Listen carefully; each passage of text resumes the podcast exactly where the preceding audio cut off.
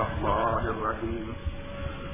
إن الذين آمنوا وعملوا الصالحات وأقاموا الصلاة وآتوا الزكاة لهم أجرهم عند ربهم ولا خوف عليهم ولا هم يحزنون. تمام قسم کی تعریفات. وحدہ لا شریف خالق کائنات، مالک عبد و سما کے لیے ہیں۔ اور لاکھوں کروڑوں درود و سلام ہوں مقدس بن جن کا نام نامی جسم گرامی محمد اکرم صلی اللہ علیہ وعلا علیہ وصحابہ وبارک وسلم۔ وہ ذات مقدسہ، مبارکہ متحرہ کہ رب العزت نے جنہیں رحمت کائنات بنا کر بھیجا اور جن کے ذریعے پہلے کائنات کی ہدایت کا اور رہنمائی کا بندوبست فرمایا۔ محمد الرسول اللہ صلی اللہ علیہ وسلم نے اس کائنات میں جلوہ گر ہو کر اللہ کے حکم پر لوگوں کو جس دعوت سے آشنا کیا، اس دعوت کا نام دعوت اسلام ہے۔ اسلام ایک ایسے ضابطے اور نظام کا نام ہے جو کہ زندگی کے تمام پہلوؤں کو محیط ہے۔ وہ لوگ جو اپنے آپ کو مسلمان کہلائیں اور مومنوں میں شمار کروانا چاہیں، ان کے لیے ضروری ہے کہ وہ اسلام کو اسی طرح تسلیم کریں، جس طرح سے حضرت محمد الرسول اللہ صلی اللہ علیہ وسلم کے صحابہ نے اسے تسلیم کیا تھا۔ قرآن میں بھی اللہ رب العزت نے یہی بات کی ہے، ان آمن بے مسل ماہ من تم بھی فہد لگاؤ اگر دنیا کے لوگ اس طرح ایمان لائیں جس طرح سے حضرت محمد الرسول اللہ صلی اللہ علیہ وسلم کے صحابہ ایمان لائے ہیں تب اللہ ان کو ہدایت یا خدان میں شمار کرے۔ گا یعنی ایمان کے لیے، ہدایت کے لیے یہ شرط ہے کہ ایمان اس طرح کا ہو، جس طرح کا ایمان حضرت محمد الرسول اللہ صلی اللہ علیہ وسلم کے صحابہ ایمان لائے۔ اگر ایمان اس قسم کا نہیں ہے جس قسم کا ایمان نبی کے صحابہ نے اختیار کیا تو ایسا ایمان انسان کی نجات اور اللہ کی بارگاہ میں قرب کے لیے کافی بھی ہے۔ اس بنیاد پر ہم یہ دیکھیں اور سمجھیں کہ امام کائنات فخر موجودات، رحمت للعالمین، حضرت محمد الرسول اللہ صلی اللہ علیہ علیہ وصحابہ وسلم کے صحابہ کس قسم کا ایمان لائے تھے۔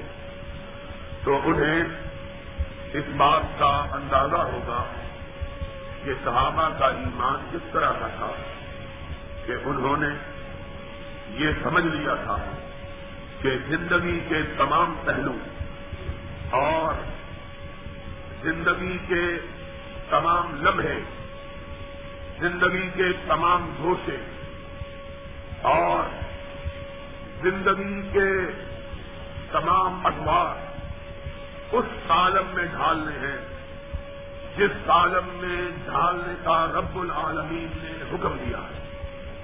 اور اس کے لیے ضروری ہے کہ انسان محمد الرسول اللہ صلی اللہ علیہ وسلم کے صحابہ کی سیرتوں کو پیش نگاہ رکھتے ہوئے یہ جانے اور سمجھے کہ صحابہ نے اسلام اور ایمان کو صرف عبادات تک محدود نہیں رکھا تھا اور نہ ہی ان کے نزدیک ایمان اور اسلام زبان سے اللہ کی توحید کے اقرار کرنے میں اور محمد الرسول اللہ صلی اللہ علیہ وسلم کی رسالت کے مان لینے کا نام تھا، بلکہ اللہ کی توحید کے اقرار کے ساتھ ساتھ نبی محترم، رسول معظم علیہ السلاط وسلام کی رسالت پر ایمان کے ساتھ ساتھ کچھ اور چیزیں بھی تھیں جن کو وہ ایمان اور اسلام کا حصہ اور جز سمجھتے تھے۔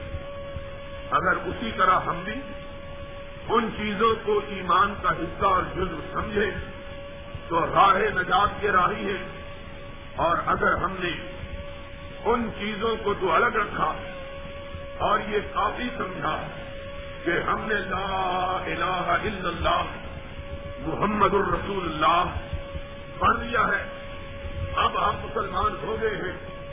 ہماری نجات کے لیے یہ بات کافی ہو گئی ہے۔ تو ماں سوائے اس بات سے کہ ہم ایسی گمراہیوں کا شکار ہو گئے کہ جن سے نکلنے کی کوئی توقع نہیں اور ہمیں ایمان اور اسلام سے کچھ حاصل نہیں ہوا۔ ہے آپ یہ بات توجہ سے سنیں کہ رب العزت نے پورے کلام مجید کے اندر کہیں بھی نجات کے لیے کلمہ طیبہ کے اظہار کو اور اس کے پڑھنے کو کافی قرار نہیں دیا ہے۔ یہ نہیں کہا کہ وہ لوگ جو اللہ کی توحید پر یقین رکھتے ہیں اور نبی پاک حضرت محمد الرسول اللہ صلی اللہ علیہ وسلم کی رسالت کو مانتے ہیں۔ وہ لوگ جنتی ہیں۔ وہ لوگ نجات پانے والے ہیں۔ بلکہ جہاں بھی جنت کا جہنم سے بچنے کا اور نجات پانے کا تذکرہ کیا، وہاں کلمہ توحید اور رسالت کے ساتھ ساتھ کسی اور چیز کا بھی اضافہ کیا ہے۔ کہا، ان الزین آمن وامل الصالحات. اے لوگوں سن لو، وہ لوگ جو ایمان لائے، ان کے لیے نجات نہیں بلکہ ایمان لا کر جنہوں نے نیکیوں کا ارتکاب کیا، اچھے اعمال کیے۔ اور پھر اللہ رب العزت نے اچھے اعمال کی توضیع دی، کلام پاک کے الفاظ میں فرمائی۔ فرمایا اسام الصلاح کا اور آتم الزکا اچھے اعمال یہ ہے کہ نمازیں ادا کی اور اللہ کی بارگاہ میں زکات کو ادا کیا۔ وہ لوگ ہیں نہ ہم ماجرو ہم ان طرف ہیں وہ لوگ ہیں جن کا اجر رب سے واجب ہوا۔ لاکھوں کو نلے ہملا ہوا ضرور یہ وہ لوگ ہیں جو اجر کے میدان میں نہ زدہ ہوں گے، نہ جہنم سے خوف کھائیں۔ کون لوگ جنہوں نے ایمان کو عمل سالے کے ساتھ مربوط جانا صرف زبان سے اقرار، اعتراف، اظہار اور اعلان، یہ انسان کو مسلمانوں کی برادری میں تو داخل کر دیتا ہے۔ لیکن انسان کی نجات کے لیے یہ اظہار کافی نہیں، اس کے لیے انسان کو کچھ اور بھی ایمان کے اوپر اضافہ کرنا پڑتا ہے۔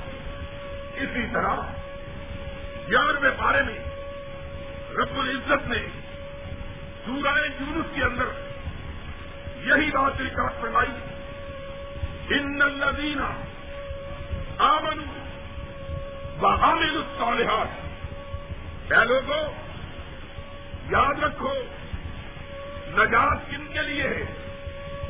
نجات ان کے لیے جنہوں نے ایمان کے ساتھ عملے سالے کو بھی جزو زندگی بنایا، جس نے صرف ایمان کو نجات کے لیے کافی سمجھا۔ اللہ رب العزت کی نجات فرماتے ہیں، ان کے لیے نجات نہیں۔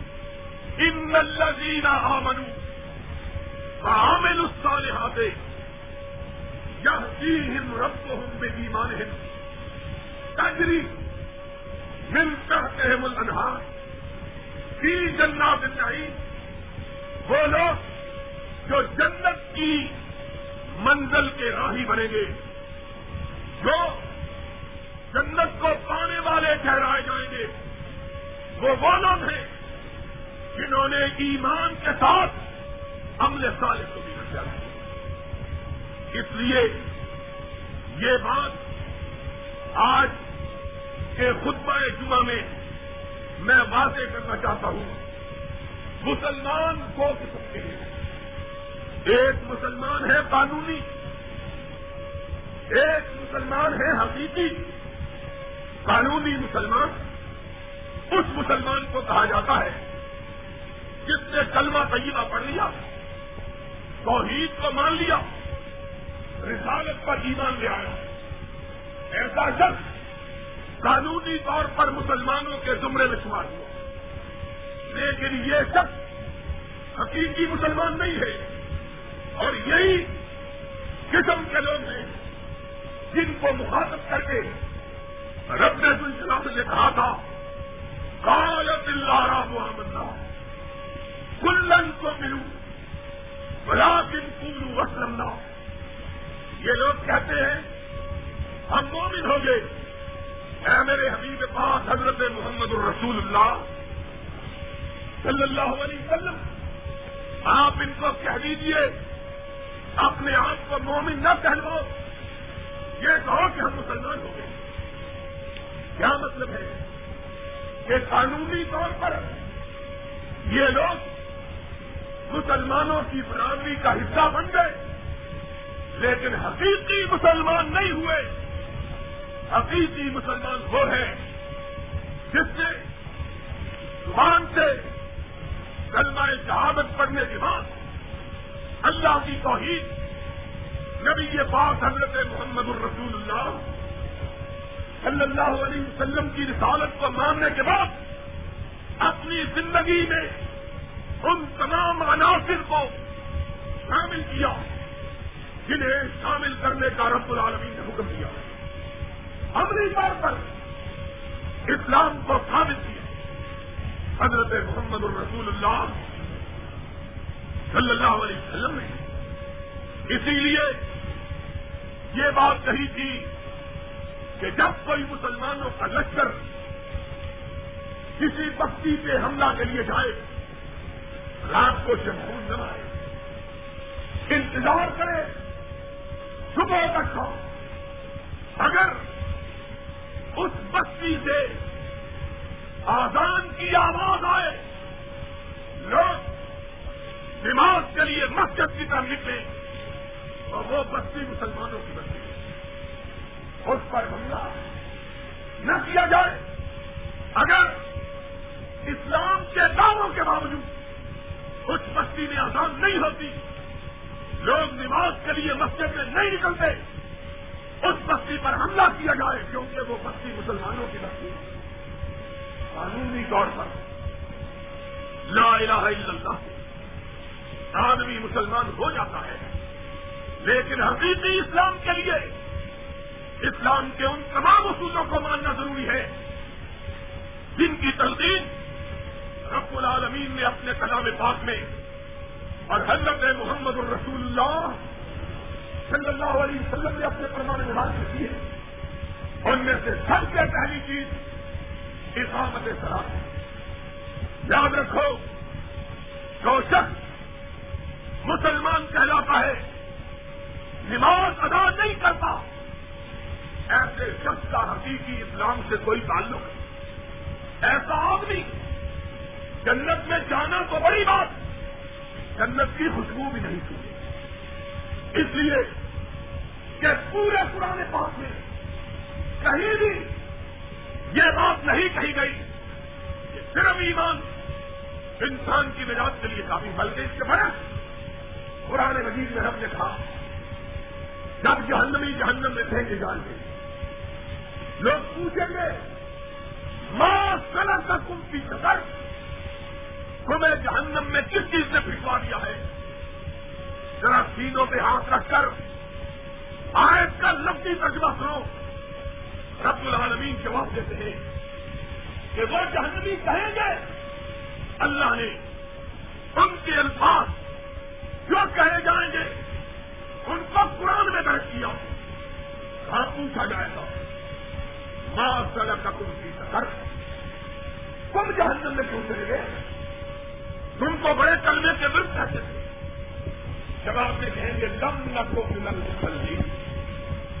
جہنم میں اس لیے چلے گے کہ ہم پختہ نمازی نہیں تھے۔ عدم سلام اقامت سلام کے فریضے کے طرف میں، کرنے کے باوجود ہمیں نجات نہیں بچی ہم جہنم نصیب ہو گئے۔ محمد الرسول اللہ صلی اللہ علیہ وسلم کے ایک دوسرے فرمان سے اس قرآن پاک کی آیت کی توفیق تصدیق ہوتی ہے۔ تفصیل اور توسیع ہوتی ہے کہ آپ نے حساب کیا۔ بین الحفی و بین الکفری السلام، ایمان اور کفر کی سب سے بڑی علامت جو ہے وہ نماز۔ اگر بندہ نماز پڑھتا ہے تو مسلمان، اگر نماز نہیں پڑھتا تو وہ مسلمان۔ یہ محمد رسول اللہ صلی اللہ علیہ وسلم نے فرمایا۔ اور اس سے بھی بات الفاظ میں فرمایا، من کا سلا کا متعمدن فقط جبر جس نے جان بوجھ کر سن نماز کی حالت استحباب اور اسے معمولی جانتے ہوئے ایک نماز کی کسٹم کر دی، وہ سارا اسلام سے خارج ہو۔ یہ محمد رسول اللہ۔ صلی اللہ علیہ وسلم کا فرمانے کا لوگ یہ سمجھتے ہیں۔ کہ ایمان لے آئے، کلمہ پڑھ لیا، لا الہ الا اللہ کہہ دیا۔ آپ نماز روزے کی پڑھ چکے لا الہ الا اللہ پڑھنے کا معنی یہ ہے کہ آدمی اس بات کا اقرار کرے کہ میں نماز روزے کا پابند ہوں۔ اگر اس نے نماز روزے کی پابندی نہیں کر تو اس کا مطلب یہ ہے کہ لا الہ الا اللہ کے دعوے میں جھوٹا ہے۔ لا الہ الا اللہ کا معنی یہ ہے کہ میں جو کچھ اللہ نے کہا، جو کچھ رسول اللہ نے فرمایا، میں اس کی پابندی کروں۔ اگر پابندی نہیں کرتا، نہ رب کے قرآن کی، نہ نبی کے فرمان کی، تو اس کا کلمہ بھی جھوٹا ہے، کلمے میں سچا۔ اقرار تو یہ کر رہا ہے کہ جو اللہ رسول کہیں گے، میں مانوں گا۔ اور رقص میں نہ رب کی بات مانتا ہے، نہ رسول کا اس لیے یاد رکھو، محمد الرسول اللہ صلی اللہ علیہ وسلم کے صحابہ اس بات کا تصور ہی نہیں تھا کہ کوئی بندہ مسلمان ہو کے نماز کا تارک بھی ہو سکتا ہے۔ اس بات کا لوگ تصور بھی نہیں کرتے۔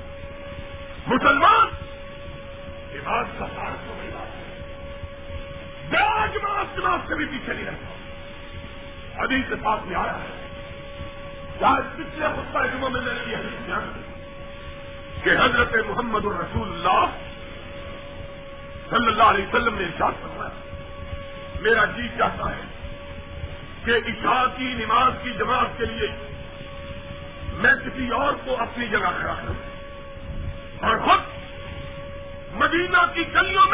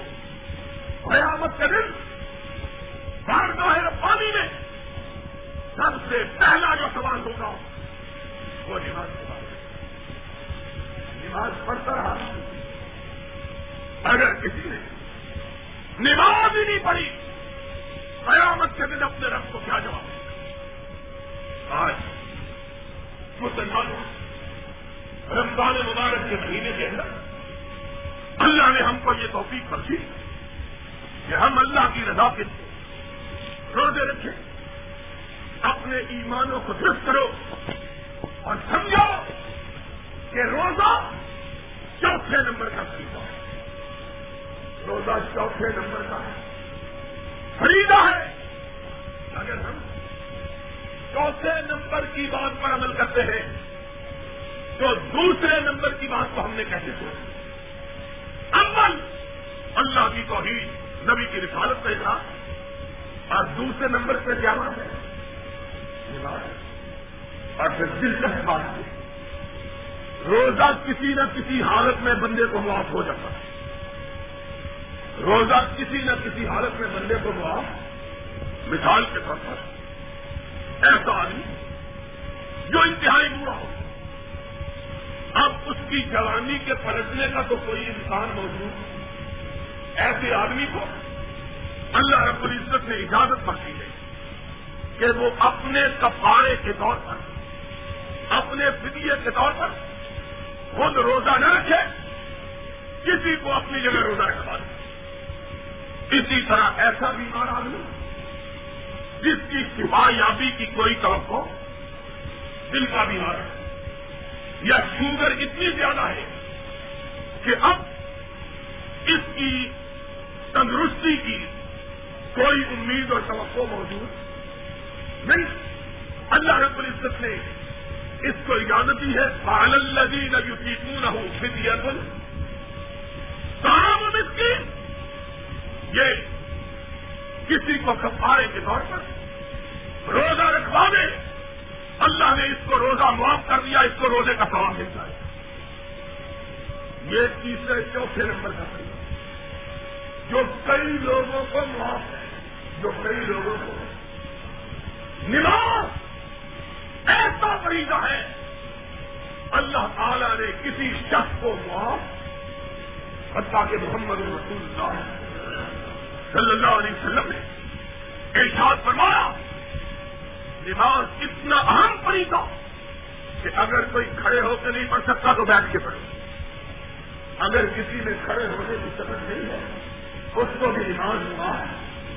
بیٹھ کے پڑھے اللہ کے رسول ایک آدمی بیٹھ کے بھی نماز نہیں پڑھ سکتا آپ نے فرمایا لیٹ کے پڑھ لے یہ نہیں کہا جو بیٹھ کے نماز نہیں پڑھ سکتا، اس کو نماز معاف ہے۔ کہاں بیٹھ کے نہیں پڑھ سکتا، لیٹ کے پڑھ لے اللہ کے رسول لیٹ کے بھی ادا نہیں کرتا فرمایا، اشارے سے نماز پڑھ لے۔ جس کے ہوش و حواس قائم ہے اللہ نے اس کو نماز معاف نہیں سارے اتنی سال بیماری کے عالم میں نماز کو معاف کرا نہیں حالانکہ دوسری طرف چلتے پھرتے آدمی کو بیمار ہے اور اس کی کفایابی کی کوئی توقع نہیں، خیال ہے، روزہ رکھے گا ہارٹ اٹیک ہو جائے گا، چلتا پھرتا ہے، اس کو روزہ معاف کر لیکن نماز اگر کوئی اشارے کے ساتھ پڑھ سکتا ہے، اس کو بھی نماز معاف۔ اس شخص کو نماز، جس کے ہوش و بات کرنی وہ موجود اور اگلے وجود اس کا بارے کس قدر نماز کے بارے میں جانی اور قرآن کی طرف آؤ۔ اللہ رب العزت نے نماز کو این حالت جنگ میں بھی بہت نہیں گولیاں برس رہی ہیں تلواریں چل رہی ہیں۔ تیروں کی بارش ہو رہی ہے۔ قرآن کن تفی ہمسا کم طلب اے میرے نبی، صلی اللہ علیہ وسلم، آپ موجود ہیں۔ تلواریں چل رہی۔ دشمن خون کا پیاسا۔ ایسے حال میں بھی نماز معاف نہیں، اٹھو۔ پانچ نماز ادا کرواؤ۔ اللہ، دشمن سامنے موجود۔ خطرے کی حالت۔ گولیاں برس رہی۔ فرمایا، آدھی فوج دشمن کے مقابلے میں کھڑی رہے، آدھی فوج اللہ کی بارگاہ میں کھڑی ہو جائے۔ ایسی حالت میں بھی نماز ہوا۔ اور ہم دکان پہ بیٹھے ہوئے۔ کاروبار میں مصروف۔ کھاتے، پیتے، چلتے، پھرتے دور بھاگتے۔ آنکھوں کے اندر اوپر پیروں کے اندر توانائی۔ جسم کے اندر طاقت ہر چیز موجود ہے، لیکن نماز ادا کرنے کی ہمت موجود۔ ہوائی مسلم اللہ ہند ایسے نمازیوں کے لیے بھی جہنم۔ جو سستی کے مارے ہوئے۔ کبھی پڑھ لی کبھی کبھی پڑھ لی کبھی حاجی صاحب بڑے نیک آدمی ہیں۔ کیا تکلیف ہے ان کی نیتی کی؟ اس صبح اور شاہ کی نماز ضرور پڑھتے ہیں۔ یہ نیتی کی علامت ہے۔ یہ بات خدا کا مزاج اڑاتا۔ رسول اللہ کی توحید کا انتظام کرتا۔ اللہ نے پانچ نمازیں اٹھائی۔ رسول نے پانچ نمازوں کو پرچا دیا۔ کہ اپنے آپ کو خدا اور رسول بنا بیٹھا کہ خدا کی پانچ نمازیں نہیں، رسول کی پانچ نمازیں نہیں، اس نے اپنی طرف سے دو بنا لی۔ ایسا شخص قیامت کے دن جہاں عذاب کا مستحق۔ ایک، اللہ کی نافرمانی۔ اور دوسرا، شریعت کا مزاق اس نے دو رنگ سمجھ میں آ رہی ہے؟ بات اور مسئلہ آج یاد رکھنا۔ محمد الرسول اللہ صلی اللہ علیہ وسلم کے فرمان کے مطابق۔ بیوی کو نماز پڑھانا خامد کی ذمہ داری۔ اور بے شرمی کی انتہا ہے۔ بے حمیتی کی انتہا۔ آج کے زمانے میں بیویاں خامدوں کو نماز پڑھتی ہیں۔ بیوی پنج وقت کا نماز۔ اور خامد بد نے کبھی نماز کا چہرہ ہی بڑی بہادری کی تو میں آ گیا اور ایسے بھی بد نصیب موجود ہیں جن کو سجدے کی جمعے کے دن بھی توفیق نہیں ہوتی، صرف عید کے عید آتے ایسے بد نصیب بھی موجود لوگوں، امام کائنات کی بات سنو۔ حضرت محمد الرسول اللہ صلی اللہ علیہ وسلم نے فرمایا ہے کہ بیوی کو نماز پڑھانا بھی کس کی ذمہ داری ہے؟ اور نابالغ بیٹے کو بھی نماز پڑھانا کس کی ذمہ داری ہے؟ باپ کی قیامت کے دن ایسے شہر اور ایسے باپ مجرموں کے سامنے اٹھائے جائیں گے جو خود تو نماز پڑھتے ہیں لیکن گھر والوں کو نماز کا حکم کبھی اگر جن کے گھر والے نہیں پڑھتے، وہ مجرموں کی طرف اٹھیں گے تو جو خود نہیں پڑھتا، وہ کس طرح مومنوں کی طرف اٹھے گا محمد الرسول اللہ۔ صلی اللہ علیہ وسلم نے فرمایا، ایک آدمی اس کے اعمال کا وزن ہو چکا ہے۔ اللہ کہے گا، جاؤ۔ فرشتے کہیں گے، جاؤ اسے جنت میں لے جاؤ، اس کے آواز بھاری۔ جانے لگے گا جنت میں۔ ایک اور چیز دی اللہ ان حاجی صاحب کا روکو ذرا یہ نمازی صاحب جا رہے ہیں جنت میں، مجھ کو چھوڑ کر اللہ کے حکم سے روکا جائے گا، رک جاؤ۔ کہ اللہ یہ بر وقت میرا شوہر ہے۔ خود نماز پڑھتا تھا۔ ہڈیا میں نمک زیادہ ہو جائے، لاٹھی اٹھا لیتا تھا۔ روٹی پکانے میں دیر ہو جائے، گھر کو آسمان سے اٹھا لیتا اللہ لیکن کبھی اس نے مجھ کو نماز کی تلقین۔ اللہ میں جنت میں جا رہی ہوں۔ یہ جنت میں کیسے جاتا ہے؟ یہ چاہتا تو میں کبھی نماز کی پارک ہو سکتی اللہ کہے گا، جاؤ اس بد وقت کو بھی جہنم میں لے جاؤ۔ اس کو بھی جہنم میں لے جاؤ۔ کیوں؟ خود نماز پڑھ کے اس نے بیوی کو نماز پڑھنے کا حکم یہ بھی نہیں ایک اور جا رہا ہوگا بیٹی چیز کی چلتی آ رہی اللہ، یہ میرا ہے۔ خود تو مسجد میں جا کے نماز پڑھتا تھا، مجھ کو ٹی وی کے سامنے بٹھاتا تھا۔ کبھی نماز کا حکم اللہ کہے گا، اس کو بھی جانا۔ بہن آئے گی چھوٹی۔ اللہ کہے گا، اس کے مطالبے پر اس کو ماں گی۔ اللہ یہ جوان بیٹا تھا۔ اس نے کبھی مجھے دین کا درد نہیں کیا اس نے کبھی مجھ سے نماز کی درخواست نہیں کی۔ اللہ کہے گا، اس کو بھی۔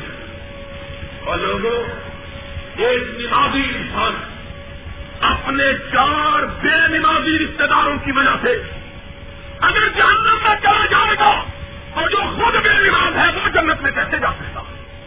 حضرت محمد الرسول اللہ صلی اللہ علیہ وسلم نے فرمایا، دنیا کی حیثیت آخرت کے مقابلے میں ویسی ہے، جس طرح ایک قطرہ پانی کی حیثیت سمندروں کے مقابلے میں ہوتی ہے۔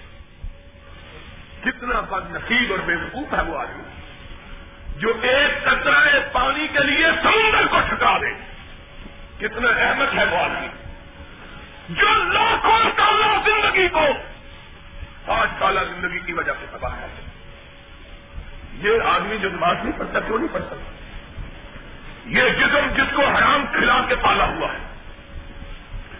یہ جسم جس کو حرام کا بنایا ہوا ہے۔ یہ جسم جس کو ایئر کنڈیشن کے حوالے کیا ہوا ہے یہ جسم جس کو پنکھوں کا بھی بنایا ہوا ہے اس جسم کو نماز پڑھتے ہوئے ذرا تکلیف دینی پڑتی ہے ذرا تھوڑی سی دشواری کوئی مرد نہیں جاتا نماز پڑھتا ہوا جو لوگ نماز پڑھتے ہیں وہ مر جاتے ہیں کیا ہوتا ہے تھوڑا سا وقت اللہ کے لیے نکالتا گرمیوں کی چلچلاتی دھوپ میں اور سردیوں کی کھلتی فجر میں اٹھ کر اللہ کی بات کا بات ہوئی تھی کیا دشواری خدا کی قسم ہے جن لوگوں کو اللہ نماز کی عادت ڈال دیتا ہے جب وہ نماز نہیں پڑھتے تو ان کو بے چینی محسوس ہوتی ان کو رات کو نیند کبھی بھول کے مجھے یاد ہے ایک دفعہ میں سفر میں تھا سفر کی تھکاوٹ کی وجہ سے بھول گیا کہ نماز پڑھی ہے کہ نہیں پڑھی لیٹا اور سو گیا گیارہ بجے رات کے اس طرح معلوم ہوا جس طرح کوئی چیز چھینی گئی بار بار کروٹیں بدلتا تھا اٹھتا تھا سوچتا تھا کہ آؤ گیا خدا نہ کا کوئی گھر میں نقصان نہ ہو گیا بارہ بجے تک کروٹیں بدلتا رہا ایک گھنٹے کے بعد خیال آیا ہو نماز رہ گئی آدمی کیا دقت ہے چار رکعتیں صبح کی آٹھ رکعتیں زہر کی اور اگر بڑی تکلیف ہے تو چار ہی پڑھ لے کہ فرض تو رب معاف چار رکعتیں اثر کی پانچ رکعتیں بدر کی؟ اور کم سے کم سات رکعتیں عشاء کی چار فرض دو، سنتیں اور ایک۔ کیا تکلیف ہو جاتی ہے؟ قیامت کیا بھی جاتی ہے؟ اگر سارے مجموعی وقت کو شمار کیا جائے، تو آدھا گھنٹہ نہیں ہوتا۔ ساری پانچوں نمازوں کے وقت کو جمع کیا جائے، آدھا گھنٹہ نہیں بنتا قیامت کیا آ جاتی اس جسم کو جس کو اتنا عزیز رکھتا ہے یہ نہیں جانتا کہ اس جسم کو آخر میں کیڑوں نے کھانا ہے۔ اس جسم کو جن کے لیے کماتا ہے، ان کے لیے نہ سکتا ہے۔ کہ روٹی اور اپنے آپ کو رزاق سمجھتا ہے۔ یہ خیال کرتا ہے، میں دکان سے اٹھ جاؤں گا، میرا رزق کم ہو جائے گا۔ گویا اس نے یہ سمجھا ہوا یہ خود رزق دینے والا کن کے لیے یہ محنت کرتا ہے۔ اپنی اولاد کے لیے، بچوں کے لیے۔ جن کے لیے دکان سے اٹھنا گوارا نہیں کرتا، یہی بچے۔ مرنے کے بعد ایک دن بھی اس کے جسم کو اپنے گھر رکھنا گوارا کبھی رکھا ہے کسی اور جس اولاد کے لیے مرتا اور اپنے جسم کو خدا کی بارگاہ میں نہیں چکاتا اس اولاد کا حال یہ ہوگا کہ اس کے جسم کو اپنے گھر میں ایک دن کے لیے بھی رکھنا نوارا اور یہی اولاد جاتی ہے کندھوں پہ اٹھا کے اور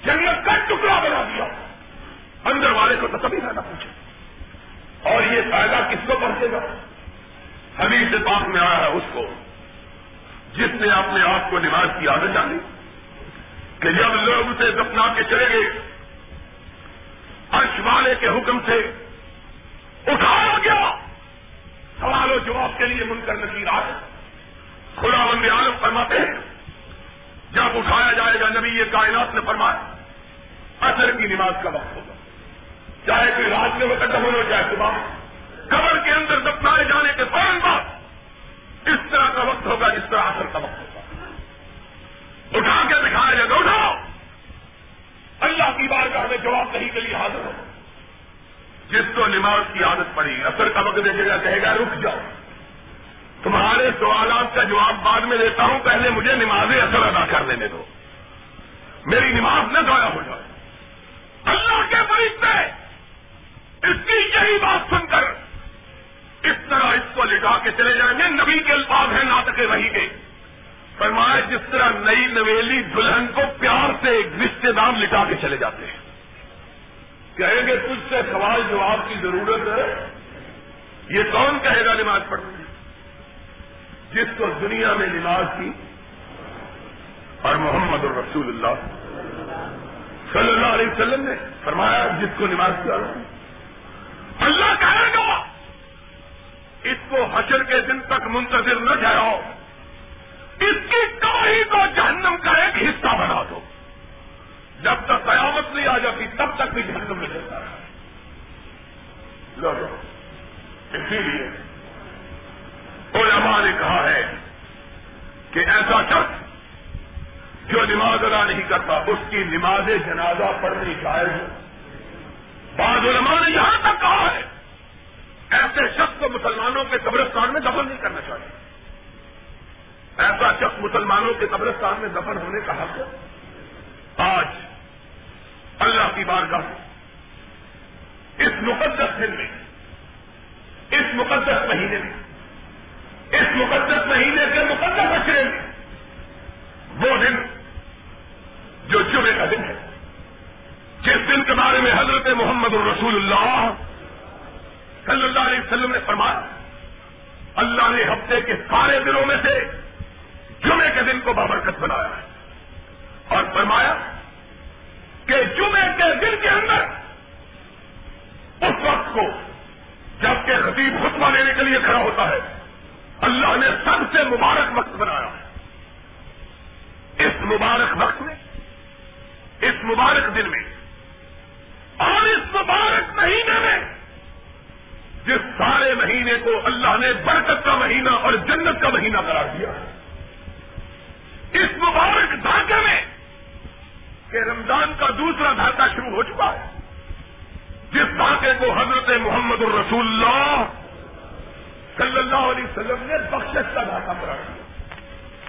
جس دھاگے پہلا دھاگا رحمت کا، دوسرا دھاگا بخشش بخشش کا دھاگا شروع ہو اس مقدس مہینے میں، اس مقدس دھاگے میں، اس مقدس دل میں اور اس مبارک گھڑی میں اور کائنات کے سب سے اعلیٰ مقام میں کہ محمد الرسول اللہ صلی اللہ علیہ وسلم نے فرمایا، کائنات کے اندر سب سے بہترین ستارے زمین اگر کوئی ہے تو مسجد کا ہے۔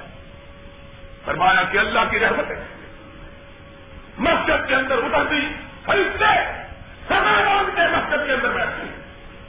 فرشتے بیٹھے ہوئے، اللہ کی رحمت نازل ہو رہی ہے۔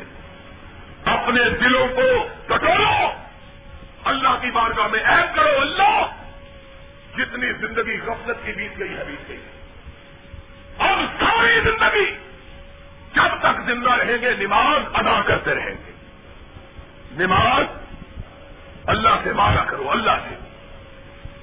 اللہ کی بارگاہ میں عہد کرو کہ جب تک زندہ رہیں گے اللہ نماز ادا کرتے ہیں اور دعا مانگو۔ اللہ، اور یہ دعا ابراہیم خلیل اللہ نے مانگی تھی۔ دعا مانگو رب جانی مقیم السلام. اللہ مجھے نماز پر پختگی سے قائم رکھنے والا بناؤ میری اولادوں کو اللہ نمازی بناؤ میرے گھر والوں کو نمازی بناؤ پہلے عہد کرو، پھر دعا مانگو. یاد رکھو، خدا کی قسم ہے، جس شخص نے اپنی اولاد کو نماز کی تنصیب نہیں کی، اپنے بچوں کو نمازی نہیں بنایا جس دن اس کی آنکھیں بند ہوں گی، بچوں کا رشتہ ٹوٹ جائے گا۔ اور جس نے بچوں کو نمازی بنایا، یہ مر جائے گا۔ بچے کا رشتہ۔ محمد الرسول اللہ صلی اللہ علیہ وسلم نے فرمایا، جب بندہ مر جاتا ہے، ساری نیتیاں ختم ہو جاتی ہیں۔ فرمایا، ولد الصالح ید اللہ، بیٹے سے اولاد سے رشتہ قائم رہتا ہے، نیک اولاد جو ہر نماز کے بعد ہاتھ اٹھاتی اور اپنے والدین کی مغفرت کی دعا مت اپنی اولاد کو بھی اگر اپنے سے رشتہ ان کا تعلق قائم رکھنا چاہتے ہو ان کو نمازی بنا اور یہ زندگی ساٹھ سال کی، پینسٹھ سال کی زندگی اس زندگی کے مقابلے میں کیا حیثیت رکھتی ہے؟ جس زندگی کا پہلا دن ہی پچاس ہزار سال لمبا ہوگا۔ جس زندگی کا پہلا دن ہی پچاس ہزار سال پہلا دن۔ قیامت کا دن جو ہوگا، حشر کے میدان کا دن۔ کتنا لمبا ہوگا۔ ہم سین آل فصل مما کا ادھر پچاس ہزار سال اب کتنا احمد ہے وہ آدمی۔ جو ساٹھ سالہ زندگی کو بنانے کے لیے ان لاکھوں سالوں کی زندگی کو خراب کرتا ہے بہترین انسان وہ ہے۔ جس کو اللہ نے اس زندگی میں موقع عطا کیا۔ خود نمازی بناؤ۔ اپنی اولادوں کو نمازی بناؤ۔ اور قانونی مسلمان نہیں ٹھہرا، بلکہ حقیقی مسلمان بنا اللہ کی نجات کا مستحق ہو گیا۔ اولاد کے بارے میں حدیث یاد رکھو۔ محمد الرسول اللہ صلی اللہ علیہ وسلم نے فرمایا ہے، جب بچہ آٹھ برس کا ہو جائے، اسے نماز سکھاؤ۔ کتنے برس کا؟ آٹھ برس کا ہو جائے، اس کو نماز سکھاؤ۔ جب بچہ دس سال کا ہو جائے، مار کے نماز پڑھاؤ۔ اس کو مار کے اگر پھر بھی نماز میں پڑھے تو مارے۔ کیوں؟ کہ دس سال کے بعد اگر بچے نے نماز ترک کی تو اس کی ذمہ داری اس کے والد پر ہے۔ جب بڑا ہو گیا، پھر وہ جانے اور اس کا رب جانے۔ اور میرا یقین ہے جو لوگ بچپنے میں اپنے بیٹوں کو نمازی بنا لیتے ہیں، اللہ رب العزت ان کو ساری عمر نمازی بنائے رکھا وہ کبھی نماز چھوڑ سکتے ہیں، لیکن جو لوگ بچوں کی بچپن میں تربیت نہیں کرتے، ان کی اولاد کبھی دیکھ نہیں ہو سکتی۔ لوگوں، نمازی بچوں کو بنانے کے لیے یہ دن بہترین دن ہے۔ باپ خود مسجد میں جائے سے وہ ہے۔ اللہ ہمیں صحیح معنوں میں مومن اور مسلمان بننے کی توفیق ادا فرمائے۔ اللہ ہم کو بھی نمازی بنائے۔ اللہ ہمارے گھر والوں کو بھی نمازی بنائے۔ اللہ ہماری اولادوں کو بھی نمازی بنائے۔ باخر والا الحمد للہ رب العالمین۔ دوسرا ڈھاکہ مبارک ڈھاکہ شروع ہو چکا ہے۔ آج تیرواں روزہ ہے۔ اگلی جمعے کی شب جو ہوگی وہ اکیسویں شب ہوگی۔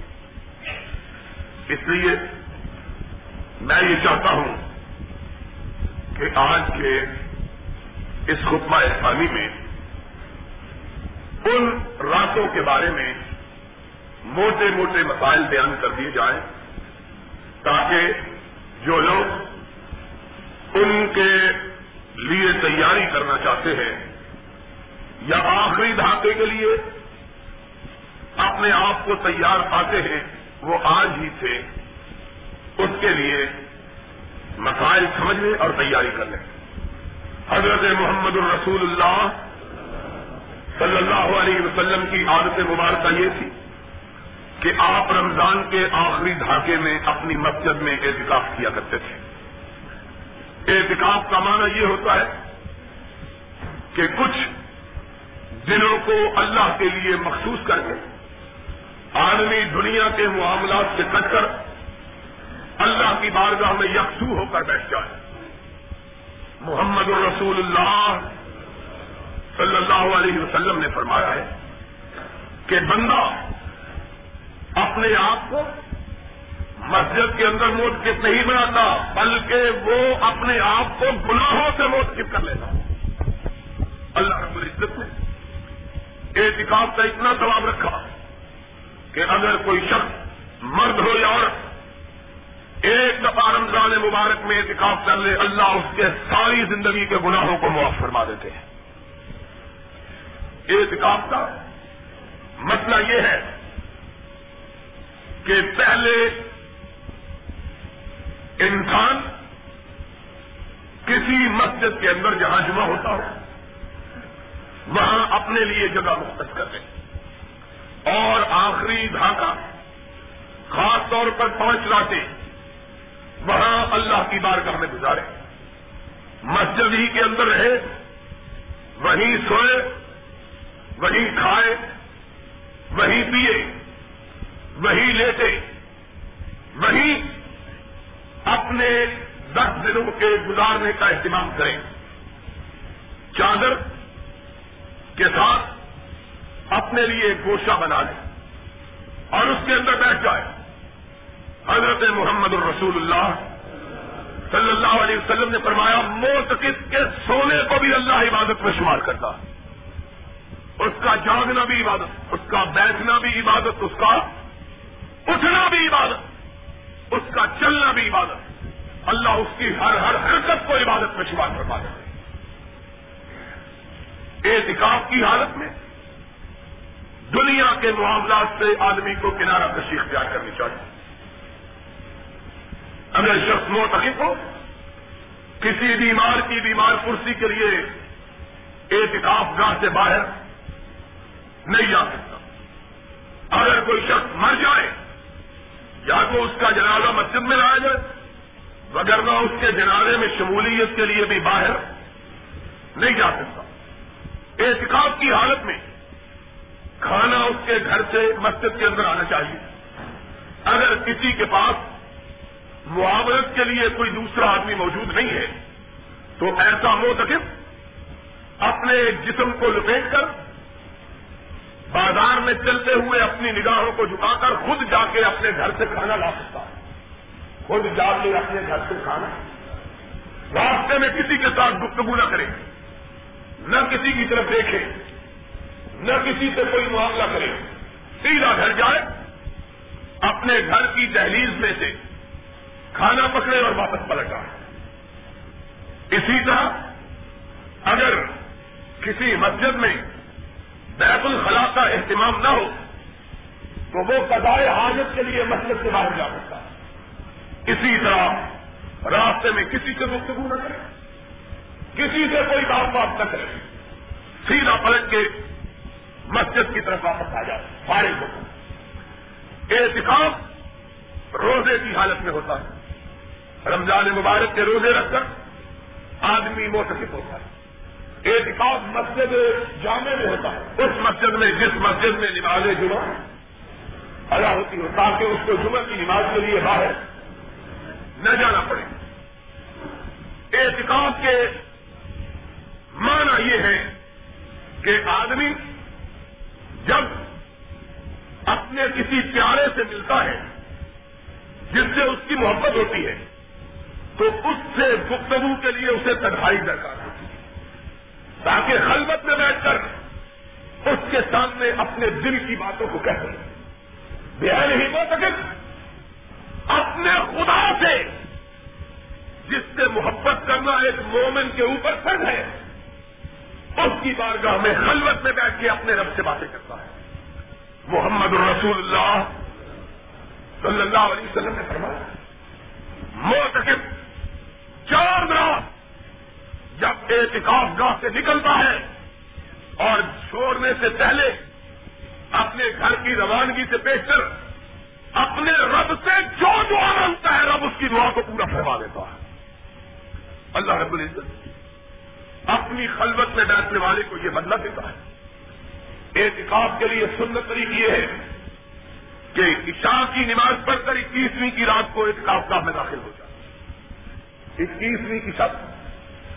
احتکاب کے لیے آ جائے یا ساری رات جاگ کر نماز فجر کے بعد وہ میں داخل ہو۔ افضل یہی ہے کہ احتکاب کرنے والا بیسویں رمضان کو گھر سے مغرب کی نماز کے بعد بستر لے کے آ جائے۔ اور اکیسویں کی شک کو بھی حالت احتکاب میں گزارے۔ یہ پانچ راتیں وہ راتیں ہیں جن راتوں کو اللہ نے قدر کی راتیں قرار دیا ہے۔ ان میں سے ایک رات کی عبادت کو اللہ نے ہزار مہینے کی راتوں کی عبادت سے افضل قرار دیا۔ اگر کوئی شخص قدر کی ایک رات کی عبادت کر لیتا ہے، ایک رات جان کے گزارتا ہے۔ اللہ اس کے نامہ اعمال میں تراسی سال اور کچھ مہینوں کی عبادت سے زیادہ ثواب لکھتا تراسی سال کا نہیں، بلکہ اس سے بھی زیادہ۔ اسی لیے حضرت محمد الرسول اللہ صلی اللہ علیہ وسلم نے ارشاد فرمایا، اللہ نے میری امت کی زندگیاں تھوڑی رکھی لیکن ثواب زیادہ رکھا۔ زندگی کے دن تھوڑے اور ثواب اگر کسی شخص کو چالیس سال اللہ نے توفیق بخشی قدر کی راتوں کو جاننے کی، تو اس نے گویا بتیس سو تینتیس سو سال عبادت کی ہے۔ یہ اللہ کا اس امت پر احسان ہے۔ اس لیے دوستو، ان راتوں کے لیے خصوصی طور پر استعمال کرنا چاہیے۔ محمد الرسول اللہ صلی اللہ علیہ وسلم سے مروی ہے۔ آپ ارشاد فرماتے ہیں۔ آپ کے بارے میں صحابہ کہتے ہیں۔ نبی یہ بات ان پانچ راتوں میں نہ خود سوتے، نہ اپنے گھر والوں کو سونے۔ نہ خود سوتے تھے نہ گھر والوں کو سونے۔ پانچ راتیں بیدار رہتے۔ اللہ کی بندگی کر کے گزارا کرتے۔ اللہ کے فضل و کرم سے۔ اس سال ہم نے اپنی بڑی مسجد کی جگہ، اپنی کہاں ہے بلا ٹرپل لارنس روڈ پہ پانچوں راتوں کی بیداری کا پروگرام مرتب کیا ہے اللہ کے فضل کر پانچوں راتیں وہاں اللہ کی مہربانی سے، اللہ کی توفیق سے بیدار رہ کے گزاری جائیں گی۔ اور پانچوں راتوں کو بیدار رہنے والے دوستوں کے لیے وہاں شہری کا انتظام ہوگا انشاءاللہ۔ تاکہ اس علاقے میں جو لوگ دور دراز سے آئے ان کو پھر گھروں میں جا کر جا کر دشواری نہ ہو۔ پانچوں راتیں اللہ کے فضل و کرم کو وہاں شب بیداری کا انتظام ہوگا اور اللہ کی توفیق سے پانچوں راتوں میں شہری کا بھی بندوبست ہوگا ان شاء اللہ جو لوگ وہاں پہنچ سکتے ہیں پہنچے۔ جو نہیں پہنچ سکتے، اپنی اپنے جگہوں میں اپنی اپنی مسجدوں میں یہاں بھی اس راتوں کو زندہ رکھیں۔ ہمارا یہاں بھی اللہ کے فضل و کرم سے یہ طریقہ کار تھا، اٹھارہ برس تک رہا ہے کہ ہم اکیسویں تیئیسویں، پچیسویں، ستائیسویں اور انتیسویں کی شب کو طویل قرآن پاک کا درس دیا کرتے اللہ کا ذکر اور اذکار میں مشغول رہا کرتے اور رات کو بیداری کا اہتمام کیا کرتے تھے۔ اب چونکہ اللہ کی توفیق سے میں قرآن پاک وہیں ٹرپل لارنس روڈ پہ اپنی بڑی مسجد میں انشاءاللہ اللہ کی رحمت سے سنا رہا ہوں۔ اس لیے وہاں خصوصی طور پر بندوبست ہوگا انشاءاللہ شاء اللہ آپ حضرات کو مسلسل اس بات کی طرف توجہ دلائی ہے کہ اللہ کے بندوں جنہیں اللہ نے دن کے روزے رکھنے کی توفیق عطا فرمائی ہے، ان کو راتوں کے قیام کا بھی اہتمام کرنا چاہیے۔ اس لیے کہ حضرت محمد الرسول اللہ صلی اللہ علیہ وسلم نے راتوں کے قیام اور دن کے رمضان کے روزوں کا ثواب ایک جتنا بتلایا ہے۔ روزوں کا ثواب اور راتوں کے قیام کا ثواب۔ اس سے ایک اور فائدہ اگر روزے میں کوئی لفزش ہو گئی تو راتوں کے قیام سے اللہ اس کو پورا فرما دیتا ہے۔ اس لیے راتوں کے قیام کا بہت زیادہ اہتمام کرنا چاہیے۔ آج ہم نے اللہ کی توفیق سے اکیسویں پارے کی تلاوت کرنی ہے وہاں۔ ان شاء اللہ عزیز اور آج رات وہاں اللہ کی مہربانی سے سورہ کہف اور سورہ مریم کا خلاصہ بیان ہوگا ان شاء اللہ عزیز سورہ کہف اور سورہ مریم کا آج رات خلاصہ ہوگا۔ نو بجے ہم تراوی کی نماز شروع کرتے ہیں۔ نماز عشاء کھڑی ہوتی ہے۔ ہمارا طریقہ یہی ہے جو لوگ آتے رہے ہیں، ہم کو پتا ہے۔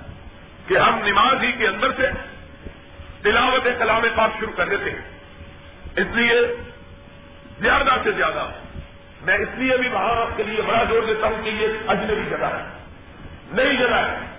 اور اس وہاں کی حاضری سے اللہ کے فضل و کرم سے ڈرو پیش کے ماحول پہ بہت اچھا اثر پڑتا ہے۔ اگرچہ اللہ کی توفیق سے اتنی رونق ہوتی ہے وہاں کہ جس کی ہمیں بالکل توقع نہیں تھی، لیکن اللہ نے اتنا کام کیا۔ کہ آج رات وہاں پورے سین کے اندر جو بہت بڑا سین ہے، اس مسجد سے بہت زیادہ جگہ ہے۔ وہاں پورے سین میں تل بھرنے کی جگہ بھی موجود نہیں تھی۔ الحمدللہ، بہت زیادہ تعداد میں حاضری تھی۔ اللہ کے فضل و کرم سے۔ تو بہرحال، وہاں اس لیے بھی میں کہتا ہوں کہ وہاں جگہ خالی بہت ہے۔ جتنے بھی لوگ آئے، وہاں سما سکتے ہیں۔ اگر کہ اس کے لیے پہلے ذرا بندوبست کرنا پڑتا ہے، کیوں نہیں صاحب رات کو سفے کم ہو گئی تھی۔ آج میں نے کہہ دیا امیر اشرف صاحب کو کہ سفوں کا زیادہ انتظام کیا جائے، خواتین کے لیے بھی سفید کم ہو گئی تھی، مردوں کے لیے بھی سفے کم ہو گئی تھی۔ لیکن ویسے جگہ کے لحاظ سے وہاں مکمل جگہ موجود ہے۔ جو دوست وہاں نہ پہنچ سکتے ہو، ان کو اپنی اس کریم مسجد میں ضرور آنا چاہیے، جہاں قاری صاحب پرانے پاک کی تلاوت کر رہے ہیں۔ آج سترواں پایا انشاءاللہ یہاں پڑھا جائے گا۔ بہرحال انشاءاللہ شاء اللہ اللہ کی توفیق سے یہاں قرآن پاک کا ختم اٹھائیسویں کو ہوگا۔ اور وہاں قرآن پاک کا ختم انشاءاللہ شاء اللہ انتیسویں کی شخص ہوگا۔ اٹھائیس کو میں نے اس لیے رکھا ہے تاکہ میں یہاں حاضر ہو سکوں۔ ختم قرآن کے دن۔ تو دوست جو وہاں پہنچ سکتے ہو، ضرور پہنچنے کی کوشش کیا کریں۔ اس لیے بھی کہ ان مقدس راتوں میں ایک گھنٹے کا فرق پڑتا ہے پانچ مسجدوں میں دس بجے، سوا دس بجے تراویح ختم ہوتی ہے۔ ہمارے یہاں خلاصہ جو ہے خلاصہ ڈال کے گیارہ، سوا گیارہ، ساڑھے گیارہ گیارہ سے گیارہ ہو جاتے ہیں۔ اس لیے یہ ایک گھنٹہ جو ہے غنیمت کے اوقات ہے ان کو اس میں صرف کرو تاکہ اللہ کے دین اور اللہ کی کتاب کو سمجھا جا سکے کہ اللہ کی کتاب کہتی کیا ہے۔ انشاءاللہ، جماعت کے فیصلے کے مطابق، کیونکہ خطبہ جمعت الوداع میں، خطبہ جمعہ بولو جمعہ الوداع کا اجتماع ہوتا ہے بہت زیادہ ہوتا ہے۔ لوگ یہاں پورے آ سکتے ہیں۔